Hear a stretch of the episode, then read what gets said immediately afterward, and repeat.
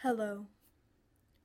Before we begin, I wish to remind you that I speak in this podcast not to become embroiled in politics or to take the side of one group or another.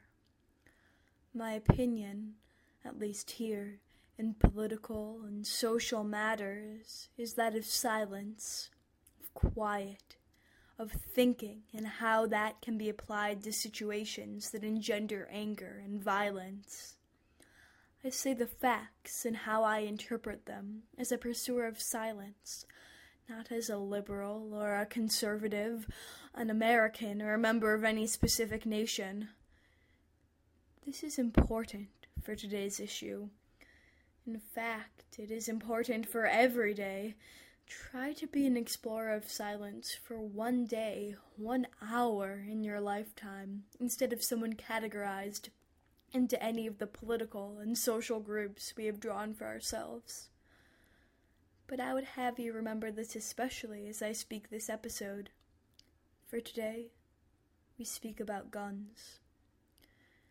Every time I look at the news, I see some headline about firearms designed to shock and awe or when I'm on the road, I see billboards filled with rhetoric about both sides of the case. Concealed carry classes offered here. Maybe this is crazy, but I think the right to own a gun is trumped by the right not to be shot by one. If guns are outlawed, only outlaws will have guns. But conflict is everywhere. Yet it is not the only piece of conflict that arises from firearms and their possession or lack thereof. There are shootings every day, it seems like, of civilians by police and of police by civilians. There is such an amount of distrust from each to the other, and such an amount of blood shed. It's clear that in many of these instances people act before they think and speak with the shot of a gun before delving into silence. Though before we embark too far on our journey of silence today, we must be aware of what, precisely, we speak of. To know the nature of an idea, object, or action is one of the most important bits of information anyone can possess. Too many times, people charge blindly into a topic with fully formed opinions before even realizing the facts of what they step into. This need for the perspective of at least one individual, whatever perspective they might write from, is why I have chosen A Revolver by Carl Sandburg for today's piece of art. Here is a revolver. It has an amazing language all its own. It delivers unmistakable ultimatums. It is the last word. A simple, little human forefinger can tell a terrible story with it. Hunger, fear, revenge, robbery hide behind it. It is the claw of the jungle made quick and powerful. It is the club of the savage turned to magnificent precision. It is more rapid than any judge or court of law. It is less subtle and treacherous than any one lawyer or ten. When it is spoken, the case cannot be appealed to the Supreme Court, nor can any mandamus, nor any injunction, nor any stay of execution come in and interfere with the original purpose. And nothing in human philosophy persists more strangely than the old belief that God is always on the side of those who have the most revolvers. A friend had recently told me that in England and in many other countries, the police are not armed at all, or at least to the great extent that officers are in America. I had to wonder if this was an attempt at a fairy tale solution. Even if the officers don't have the means to attack, or defend for that matter, with guns, that only resolves one side of the equation. Violence can still be brought to them by the myriad criminals roaming the streets.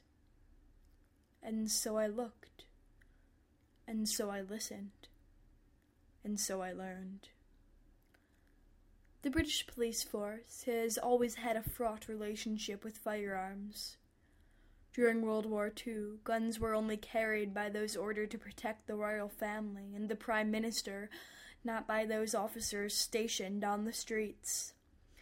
But later on, murders of police officers, some numbering just one, others scaling up to massacres, created ripples enough to shake the upper echelons of crime management, and the number of officers authorized to have a gun in their hands sprung up. Yet this story shares remarkable similarities to a tale that I once heard. Nothing is assured. What seems to be bad may be good, and what seems to be a solution may simply create another problem. It is the way in that ancient story, and also the way in this one, that I tell you now. In England, the scales tipped again and public deaths grew in number as the policemen fired their newly gained weapons. Today, there are few in the London police force who carry guns. Most, in fact, have said that they have no wish to. In a recent survey of British officers, 82% of all who responded were against the routine arming of police. Britain, along with New Zealand and Iceland, two other countries with little of their police force carrying firearms, has one of the lowest violence rates in the world. But why? That question, I believe, can be addressed with a bit of numerical assistance. Britain ranks 82nd in the census measuring amount of guns in world countries, and New Zealand ranks 22nd. This is compared to the United States, which ranks first in the world. And so it seems that our problem has been resolved. The fewer guns there are in a country, the fewer officers need to have firearms, and violence is curbed in a simple act of numbers. Silence, it seems, is not needed in this equation, only lack of firearms. Yet something does not quite ring true. There is another country which lacks a great amount of armed police officers and is still extraordinarily low on killings both public and police oriented. It is Iceland. Yet Iceland is ranked 14th in the list of gun rich countries. Our simple solution, it seems, cannot capture the situation which has just spiraled beyond simplicity. I must turn, it seems, from numbers to words, from statistics to the minds of people. The people of Iceland are tight, close knit, attached. However you wish to describe it, theirs is a culture which binds every citizen strongly together. Not that there are many people on that small island bravely weathering in the middle of the sea, but perhaps their lack of population adds to the community which they share. An Icelandic police officer considers every citizen precious simply because, as she says, we are so few and there is so much to do.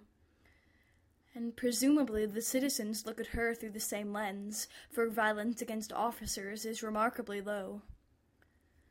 So perhaps our solution lies not so much in the nature of Carl Sandburg's revolver, whether it is a thing of evil or of protection. Perhaps it lies not so much in the squabbling over who has the right to bear a firearm, or who is to blame when a life is taken by the bite of a bullet. Perhaps the answer to the matter of life and death it really is just that, no matter if you're in uniform or an ordinary civilian. If the bullet strikes right, someone is going to perish. Is in the way we look and think, the titles we bear for others in our minds.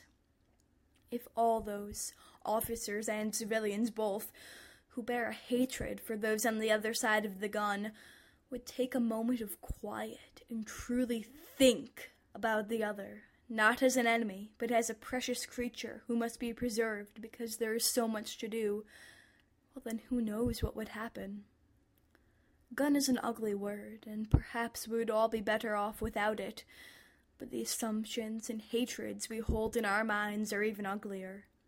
For, after all, guns are incapable of silence. They are loud beasts who shout at every attack. But the people holding them are, and if they find the respect for others which Icelanders hold, the realization of the British that less is sometimes more, and the still, silent place which everyone has somewhere, then we may be good stewards of the power which Carl Sandburg addressed with trepidation. Questions? Comments? Concerns? Contact me at explore.silence.podcast at gmail.com and thank you for listening.